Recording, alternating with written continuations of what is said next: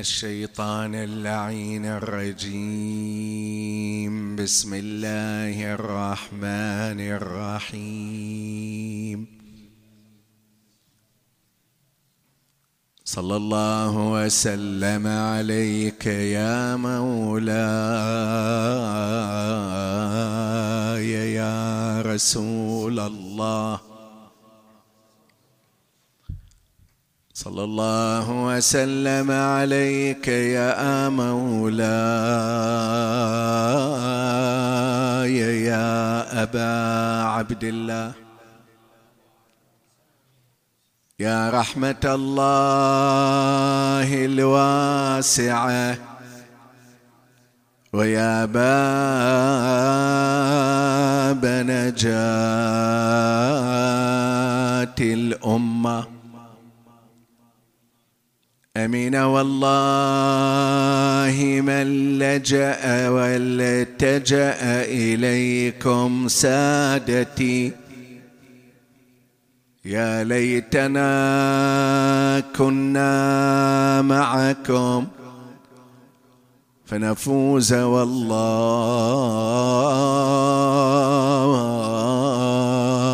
فوزا. عظيما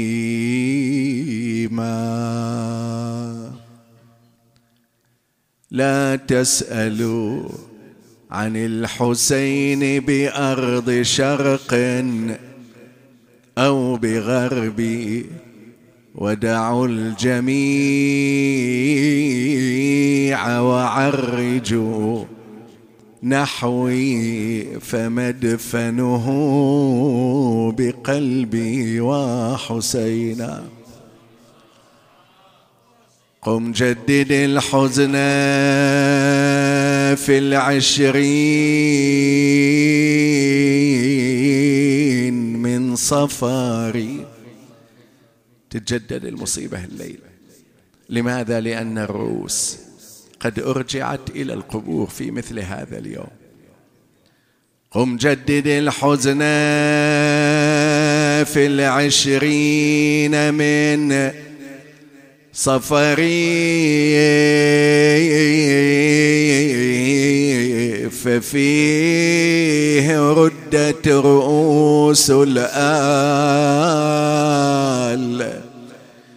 للحفر يا زائري بقعة أطفالهم ذبحت فيها خذوا تربها كحلا إلى البصر ولهفتا لبنات الطهر يوم رنت إلى مصارع قتلاهن. والحفر ماذا صنعنا؟ رمينا بالنفس من فوق النياق على تلك القبور بقلب واجد. ذعري فتلك تدعو حسينا وهي لاطمة. منها الخدود ودمع العين كالمطر وتلك تصرخ وجداه وأبتاه. والكل ينادي وحسينا. فتلك تصرخ وجداه وأبتاه وتلك تصرخ ويتمى. في الصغر شلون حال زينب ولو تروا أم كلثوم مناشدة. والها وتلثم تربى الطاف كالعطر يا دافن الراس عند الجثة احتفظوا بالله لا تنثروا تربان على قمري لا تدفن الراس إلا عند مرقده. فإنها روضة الفردوس والزهر لا تدفن الطفل إلا عند والده. فإنه لا يطيق اليتم في الصغر. كأني بزينب من وصلت إلى كربلاء. لاحت لها علائم تلك المنطقة وتذكرت ما جرى على الحسين. ما إن نظرت إلى ضريح وقبر الحسين إلا وهي تنادي ومن معها وحسينا وحسينا و وحسينا وحسينا. ظلت تجول ببصرها بيا كتار هنا وقع الحسين من ظهر المهار. هنا وقع الحسين من ظهر المهار. وهنا سهم خرق ليا ويلي. الصدار من بعد ضربة وافتحت من الجبين. وحسينا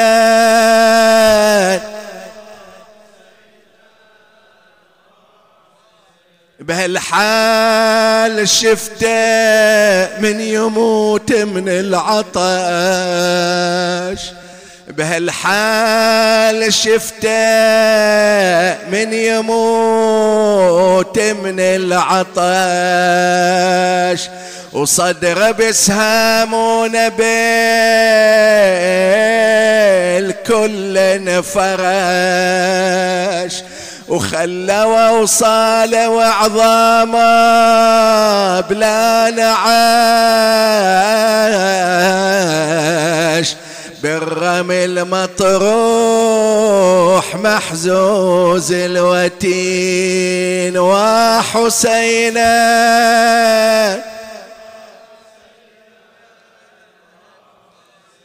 بهالمكان تشتتت كل عيلته. بهالمكان تشتتت كل عيلته. من بعد ما قطعوها جثة من بعد ما قطعوها جثته ومن قفا بالسيف حز ورقبته ومن قفا بالسيف حز ورقبته وطشرت عظام خيل الأعوجية وحسينا.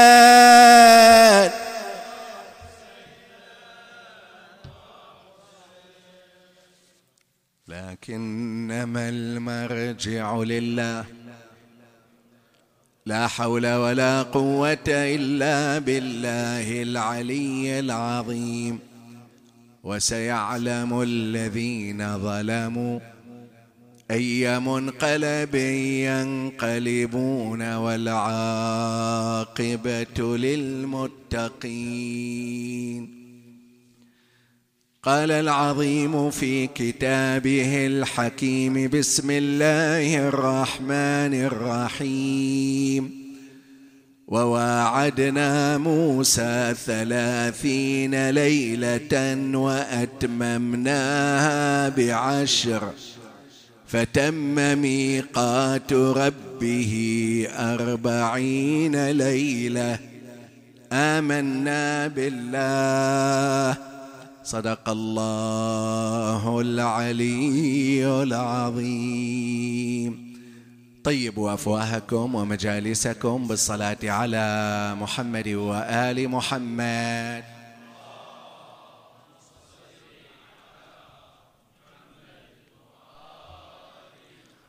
لشفاء المرضى وقضاء الحوائج ثانية.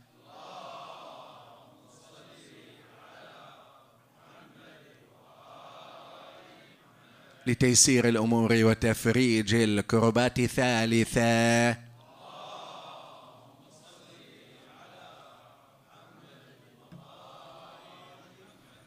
بعد أن دخل كليم الله موسى على نبينا وآله وعليه أفضل الصلاة والسلام بعد أن دخل في صراع طويل الأمد مع فرعون وبعد أن انتصر عليه وإذا بالله عز وجل يواعد موسى واعده ثلاثين ليلة ثم أتمها بعد ذلك بعشر. لا يدل ذلك على نقص وإنما لأن الله سبحانه وتعالى أوضح لموسى بأن مدة الميعاد إنما هي ثلاثون ليلة ولكنه بعد ذلك كشف عن تلك الإضافة التي تتممها بالعشر. ما الذي جرى في هذه الثلاثين ليلة ثم في العشر الأواخر؟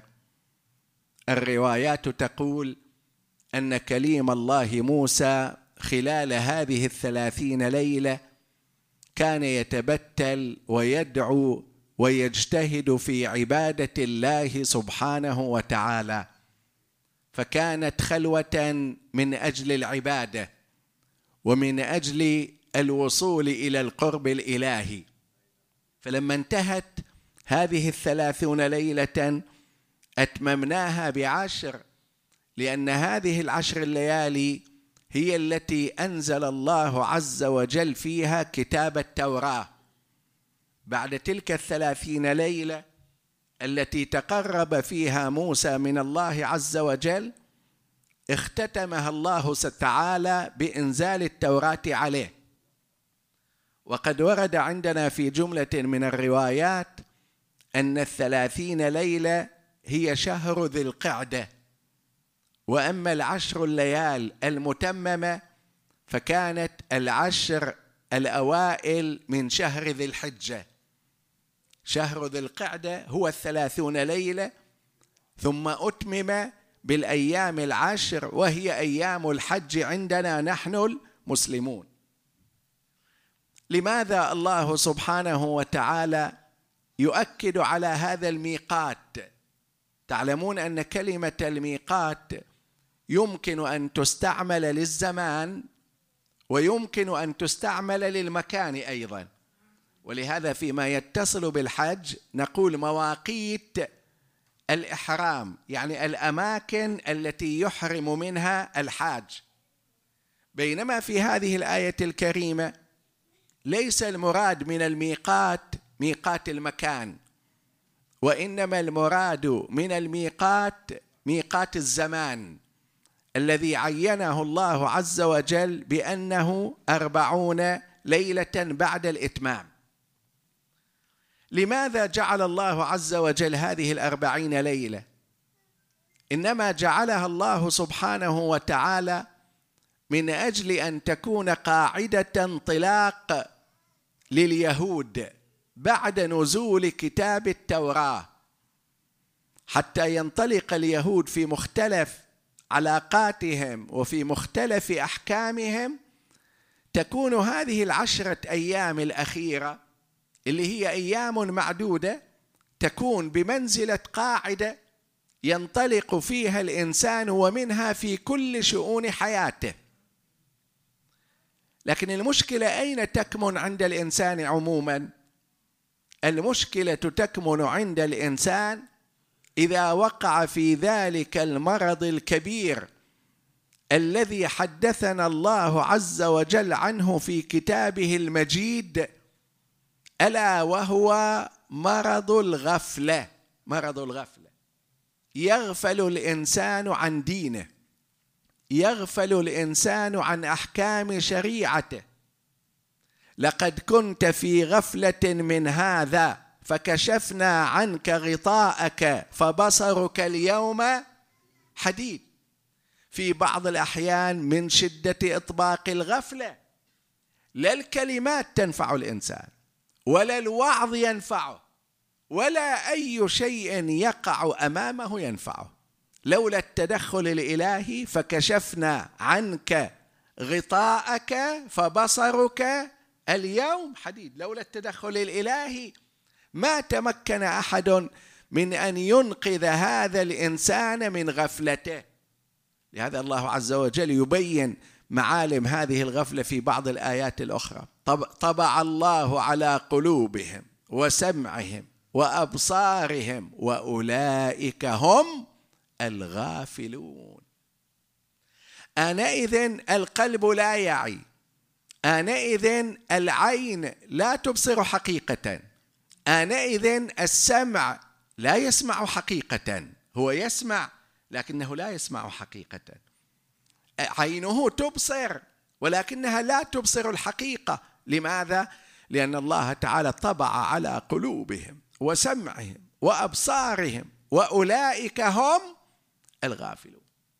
ولهذا من من أسوأ الأمراض التي يقع الإنسان فيها في الحياة الدنيا هو مرض الغفلة. يعلمون ظاهرا من الحياة الدنيا وهم عن الآخرة هم غافلون. شوف التأكيد في سورة الروم على هذا المرض وآثاره الكبيره السؤال كيف يمكن للإنسان أن يتخلص من هذه الغفلة؟ هنا الشريعة المقدسة استحدثت جملة من الطرق حتى يتخلص الإنسان من غفلته. وأهم هذه الطرق ما يمكن أن نطلق عليه العبادات الموسمية العبادات الموسمية. يعني هنالك مواسم معينة من أجل جملة من العبادات. في أوقات محدودة وفي أوقات ضيقة. لكن الإنسان المسلم إذا جاء إلى هذه العبادات الموسمية فإنها تخلصه من الغفلة على الدوام. ولاحظوا جملة من العبادات والفرائض الدينية إنما هي عبادات موسمية. شوفوا الحج مثلا. الحج عبادة موسمية. الحج أشهر معلومات. فمن فرض فيهن الحج فلا رفث ولا فسوق ولا جدال في الحج وما تفعلوا من خير يعلمه الله وتزودوا. فإن خير الزاد التقوى. شوف الحج أيام معلومات وقت معين. لكن الله سبحانه وتعالى يريد من الإنسان أن يتزود من هذه المدة المحدودة من هذه المدة الضيقة إلى كل حياته. وتزودوا فإن خير الزاد التقوى. وهكذا أيضا بالنسبة إلى الصيام. الصيام وقت معين. الصيام وقت معين. أيام معدودات فمن شهد منكم الشهر فليصمه أيام معدودات. وتدري هذا المعدود يعني شيء قليل جدا. الله تعالى في قصة يوسف ماذا يقول؟ فشروه بثمن بخس دراهم معدودة إشارة إلى أن الشراء كان بشيء بسيط جدا. الصوم هنا أيضا ها؟ هو شيء بسيط. لكن الله سبحانه وتعالى يريد من هذا الإنسان أن ينطلق من هذه الأيام المعدودة من هذه الأيام المعلومة لعلكم تتقون. فإذا فلسفة العبادات الموسمية أن الإنسان ينطلق منها. ولهذا ولهذا لا يصح للإنسان أو للبعض أن يمتنعوا من الإتيان بالعبادات الموسمية خشية من عدم تأثيرها. اكو للأسف نظرة ماذا تقول؟ يقول إذا الإنسان ما يستفيد من الحج ليش يروح الحج؟ الإنسان إذا لم يستفد من الصلاة لماذا يصلي؟ الإنسان إذا لم يستفد من الزيارة لماذا يزور؟ ابدا هذه نظرة خاطئة. لماذا لأننا نظن في الإنسان خيرا. نظن أن هذا الإنسان إذا جاء بهذه العبادات الموسمية إن لم تؤثر عليه اليوم فسوف تؤثر عليه غدا. إن لم تؤثر غدا فبعد غد وهكذا. جاء المسلمون إلى رسول الله صلى الله عليه وآله وسلم وقالوا يا رسول الله إن هذا الشاب يصلي معنا وهو يرتكب الفواحش. يصلي ويانا في المسجد. ولكنه يرتكب الفواحش. شوف لك دبرة وياه طلعه من المسجد ها؟ شوف له طريقة معينة. فقال لهم النبي صلى الله عليه وآله وسلم دعوه فإن صلاته تنهاه يوما. خلوه يصلي ها؟ لا تحكوا معاه. وهذه طريقة حتى تعلمنا في كيفية التعامل مع الخاطئين مع العاصين.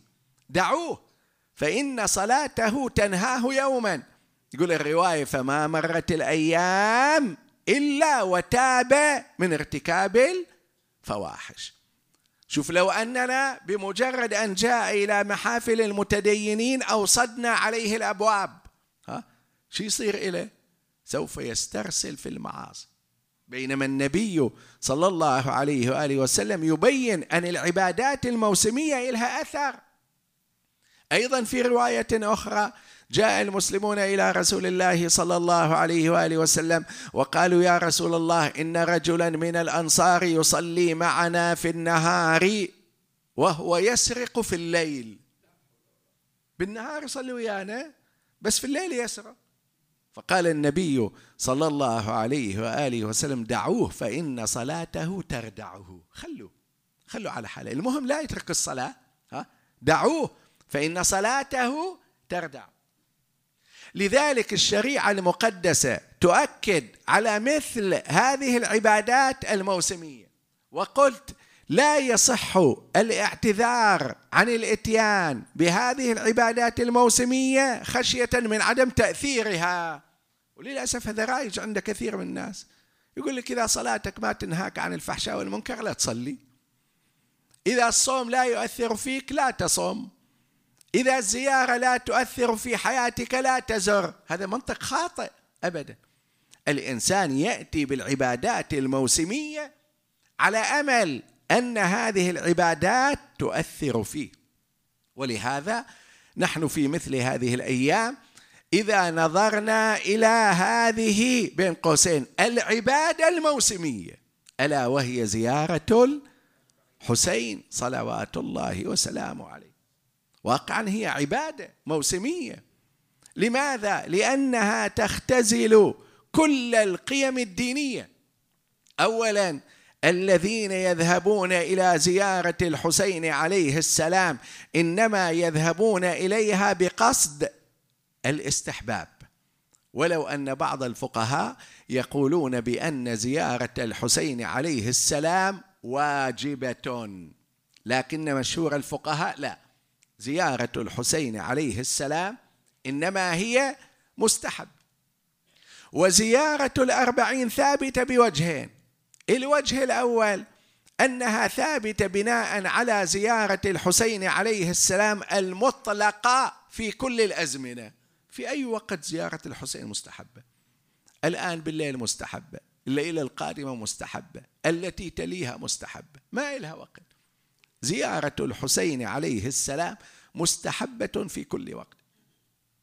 نعم فيما يتصل بزيارة الأربعين رواية صفوان الجمال أن الصادق صلوات الله وسلامه عليه التفت إلى صفوان وقال له في يوم العشرين من شهر صفر إذا ارتفعت الشمس فزر الحسين وقل السلام على حبيب الله وابن حبيبه السلام على صفي الله وابن صفية. هذه الرواية عن صفوان الجمال. عد بعض الفقهاء تأملوا في سند هذه الرواية لكن كثيرا منهم قالوا بأن هذه الرواية معتبرة ولأنها معتبرة فهي تثبت استحباب زيارة الحسين عليه السلام في يوم الأربعين. ثم أن هنالك جملة من الروايات الأخرى. افترضوا مثلا رواية الإمام العسكري صلوات الله وسلامه عليه. علامات المؤمن خمس. صلاة إحدى وخمسين. صلاة إحدى وخمسين. والتختم في اليمين. والجهر ببسم الله الرحمن الرحيم. ثم في الأخير ماذا يقول؟ وزيارة الأربعين. لأن بعضهم قالوا الأربعين يعني زيارة أربعين مؤمن. هذا أبدا لا يمكن تصوره. لو زيارة أربعين مؤمن شي يقول الإمام؟ وزيارة أربعين. صح ولا لا؟ لكن من الإمام قال وزيارة الأربعين. يعني أنه لا يعني العهدية. وال العهدية معروفة في زمان الإمام العسكري عليه السلام أنها تطلق على زيارة الأربعين التي قام بها جابر بن عبد الله الأنصاري. فلا يمكن القول بأنه زيارة الأربعين يقصد منها زيارة أربعين مؤمنا. وإلا الإمام قال زيارة أربعين حذف الألف الألف واللام. فإذا هذه الزيارة مستحبة. بل إذا جئنا إلى آثار هذه الزيارة واستحبابها إلى الدرجة التي يدعو فيها الإمام الصادق عليه السلام لزوار الحسين. اللهم اغفر لإخواني زوار أبي عبد الله الحسين الذين أنفقوا أموالهم وأتعبوا أبدانهم مواساة منهم لرسول الله صلى الله عليه وآله. دعاء. دعاء من الإمام الصادق عليه السلام إلى من؟ إلى زوار الحسين صلوات الله وسلامه. نعم هذه العبادة الموسمي الموسمية كما تحدثت في المقدمة فإن لها أثرين جليين. أما الأثر الأول أنها تؤثر على سلوك الزائر. تؤثر على سلوك الزائر. وهنا واقعا ينبغي أن لا يبخس الإنسان حق هذه الزيارة. أكو بعض الناس دائما نظراتهم سلبية تشاؤمية. دائما يقولون بأن الزوار يزورون ولا يستفيدون شيئا. لا. 15 16 20 مليون زاروا الحسين عليه السلام. هل أنك قمت باستطلاع على مدى تأثير زيارتهم على سلوكهم؟ على أخلاقهم. أنت إذا نظرت إلى سيرتهم هذه الأيام أوليس ذلك التأثير بسبب الحسين عليه السلام؟ شقد كانوا يجمعون أموالهم طوال العام حتى ينفقوه في هذه الأيام بلا مقابل بلا مقابل وبلا جبر لا أحد يجبرهم ابدا ولا يكرههم على شيء. وإنما ينفقون أموالهم ويتعبون أبدانهم من أجل خدمة زوار الحسين صلوات الله وسلامه. فاذا هنالك تأثير على السلوك.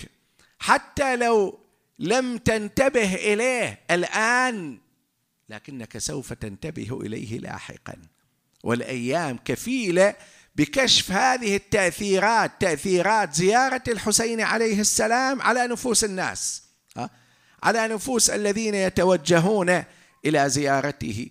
صلوات الله وسلامه عليه. لا سيما فيما يتصل بإحياء أمرهم.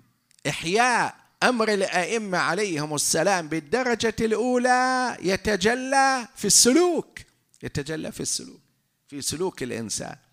إذا زار الحسين ونظر إلى ضريحه المقدس فإنه سوف يقلع ويقتلع من ذاته كل الرؤى السلبية الشيطانية حتى يكون مع الحسين عليه السلام.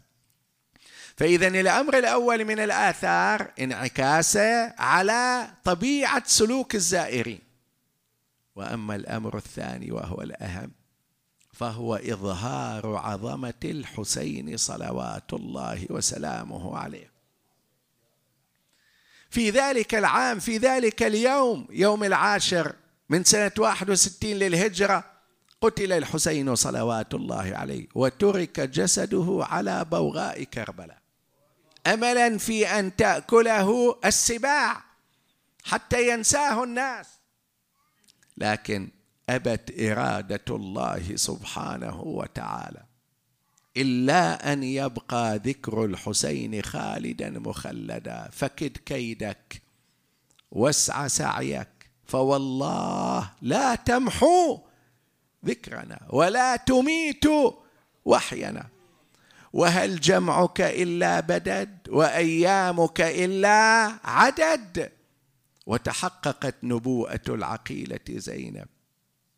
بدل أن يزوره واحد في ذلك اليوم تزوره الملايين. ها؟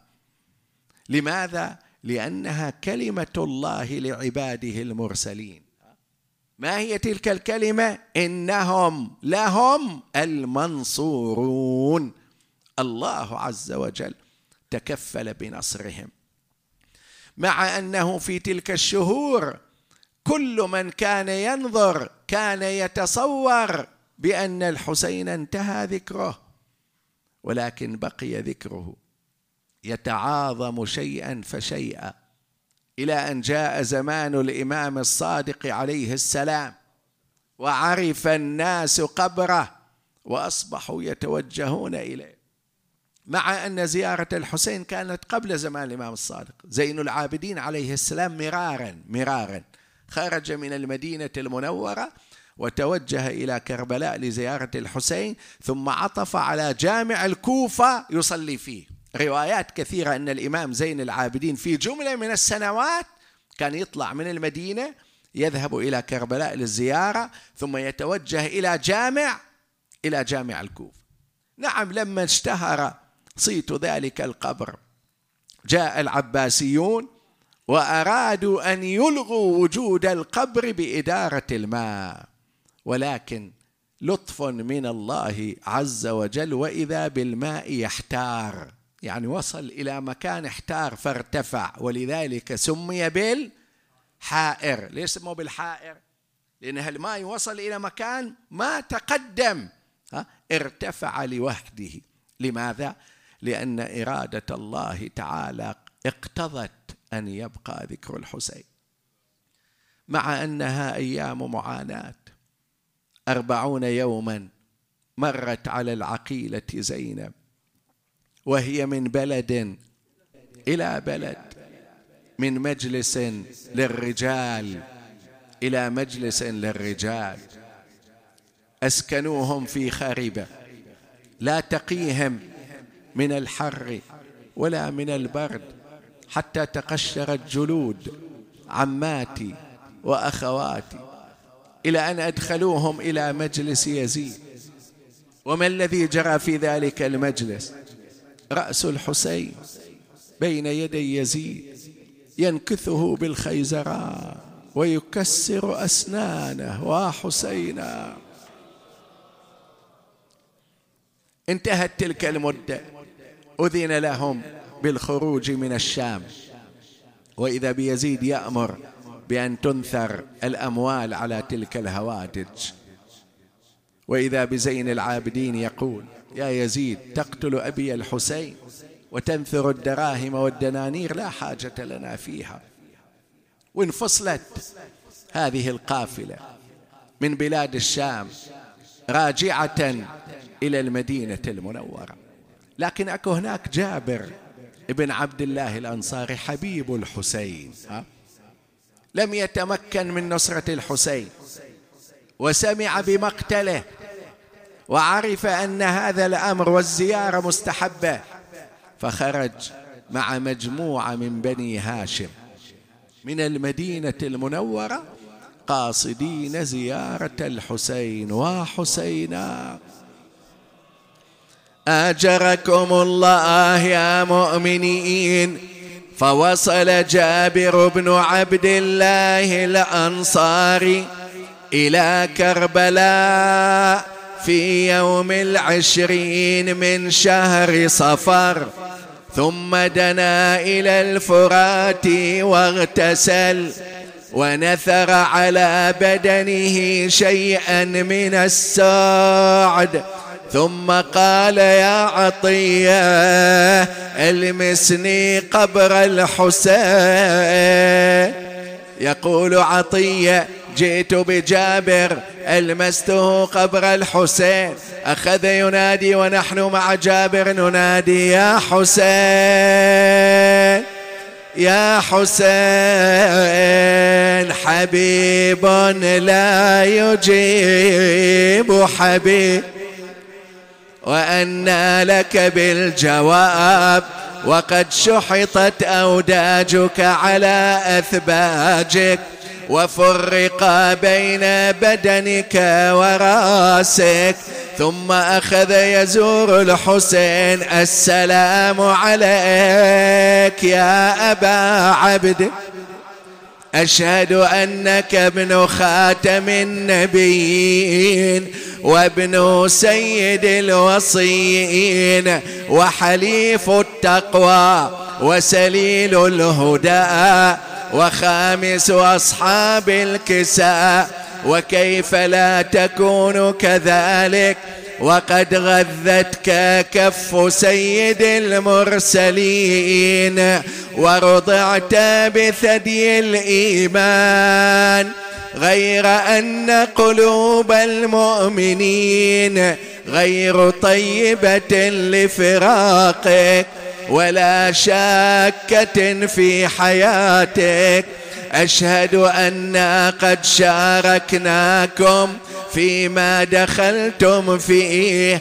فقال عطية وكيف يا جابر؟ وكيف يا جابر؟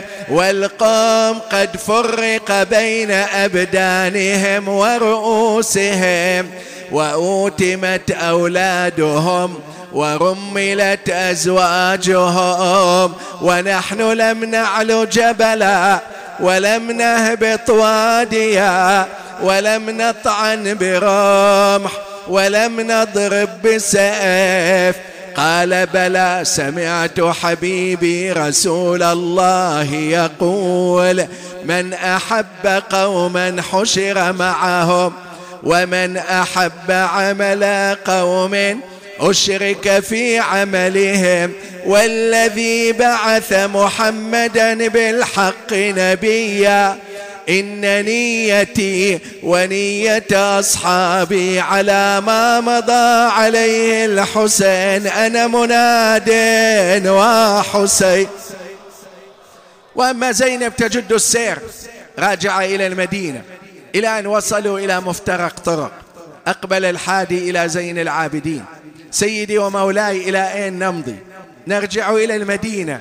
أم نمر على أرض كربلاء؟ قال انتظر حتى أسأل عمتي زينب. وزين العابدين مشتاق إلى زيارة أبيه. أقبل إلى زينب. عم زينب إلى أين نمضي؟ نرجع إلى المدينة. أم نمر على أرض كربلاء؟ كأني بزينب نظرت إلى شيء بجانبها وهي تنادي وحسينا وحسينا. ما تتحمل زينب ها؟ تريد أن تمضي إلى كربلاء. أنا مناد ومصيبتا وقولوا لحادينا يمر بالغاد. نسلم على الوالي وننصب لعه قولوا لحادينا يمر بينا على. نبغى نزور حسين ونشوف اندفن والله لروي قبر خايا بدمعة فوق القبر يا ليت تحضرني ونادى العليل ومدمعه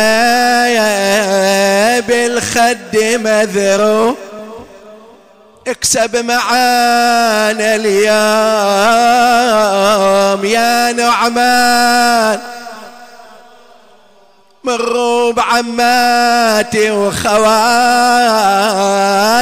لرض لط قال لي فلا عصي لك أمر يا ابن الزكي وعرج على قبر الشهيد وصار لصيا والعابد السجاد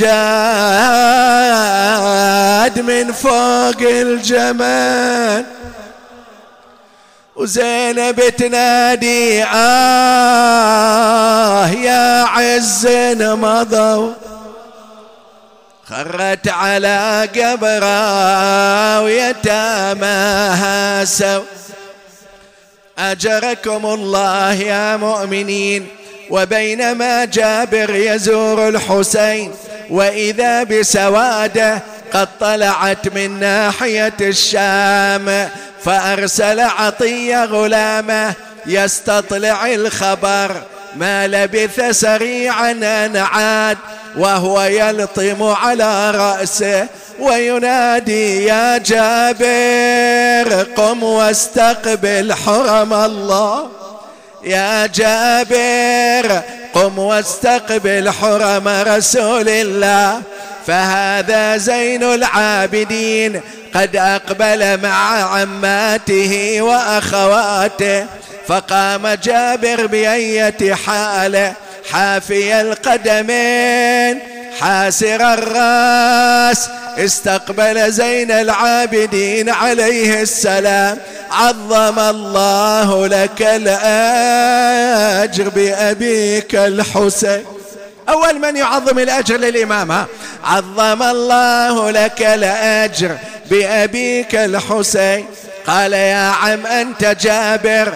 قال بلى أنا جابر. قال يا جابر ها هنا ذبحت رجالنا. ها هنا يا أحرقت خيام ها هنا سبيت نساء.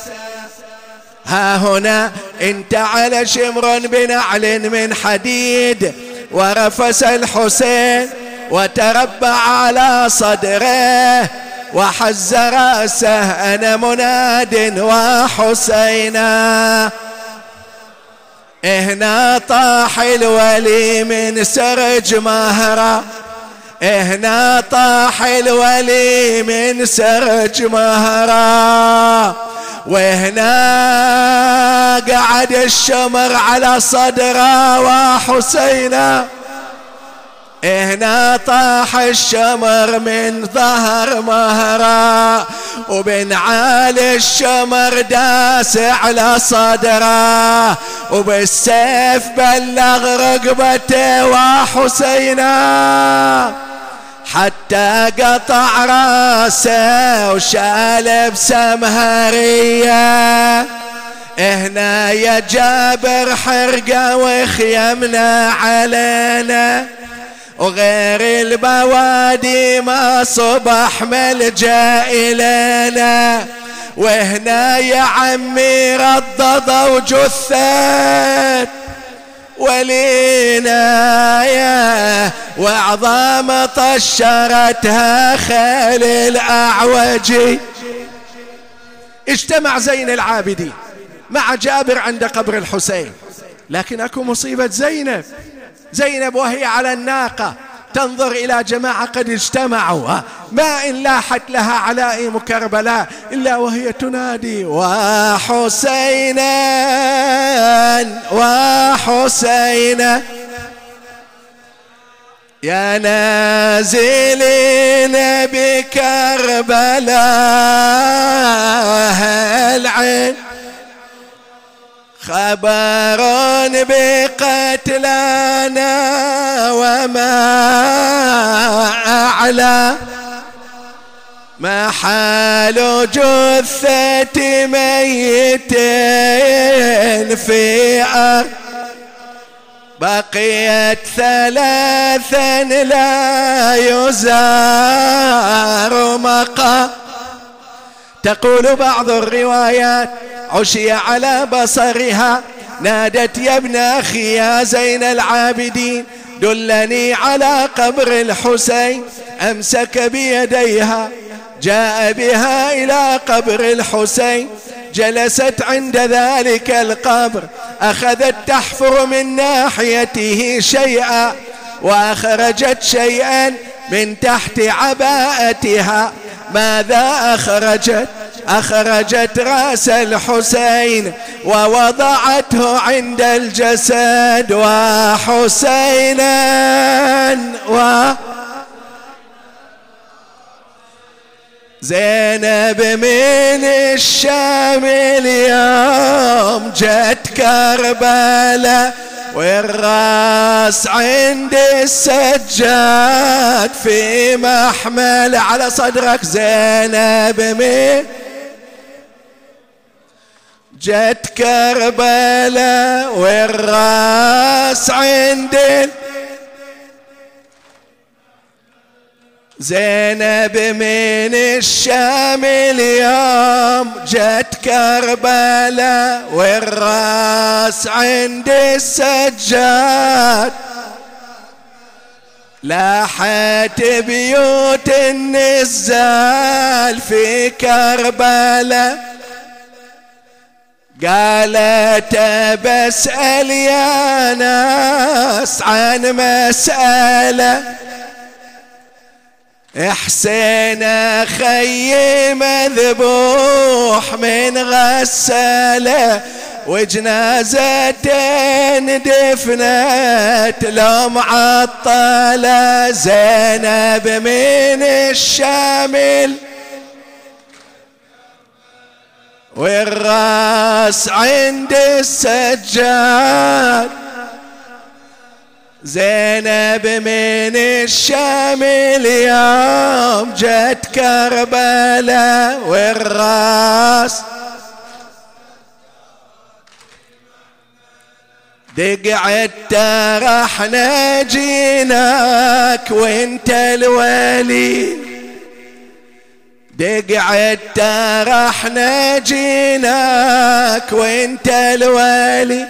كلنا حريم وأطفال وابنك علي. والرأس جبته وياي في محملي. جسمك الغالي يا حسين من غسالة زينب. والرأس عند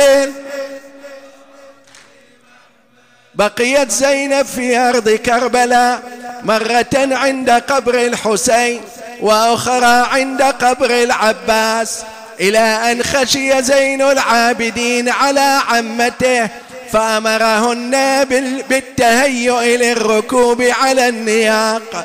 ركبت زينب على الناقة حانت منها التفاتة. مرة تنظر إلى الحسين وتنادي وحسينا وأخرى تنظر إلى العباس وهي تنادي وعباسا أنا شقول الذي ناشدني من الناس.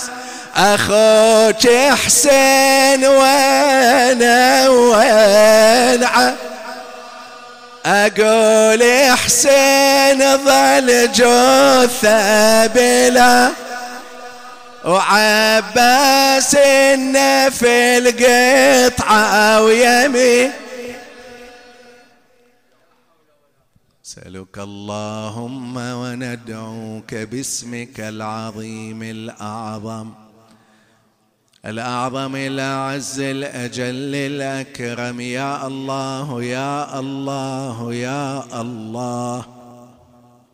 وفقنا لمراضيك جنبنا معاصيك غير سوء حالنا بحسن حالك. يا الله. يا سيدنا ومولانا إنا توجهنا واستشفعنا. وتوسلنا بك إلى الله وقدمناك بين يدي حاجاتنا. يا وجيها عند الله اشفع لنا عند. يا وجيها عند الله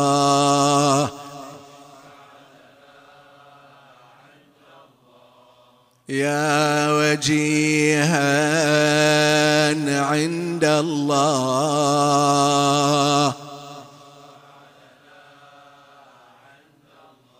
اللهم ارزقنا زيارة الحسين. اللهم ارزقنا شفاعة الحسين. اللهم احفظ زوار الحسين. من كان في مجلسنا طالب حاجة بمحمد وآله لما قضيتها له. يا الله يا الله يا الله.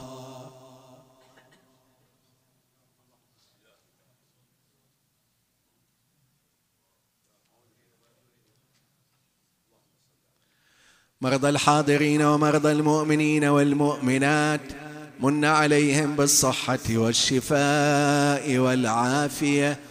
وإلى موتى الحاضرين وإلى موتى المؤمنين والمؤمنات وإلى موتى المؤسسين. رحم الله من يقرأ الفاتحة مزينة بالصلاة على محمد وآل محمد.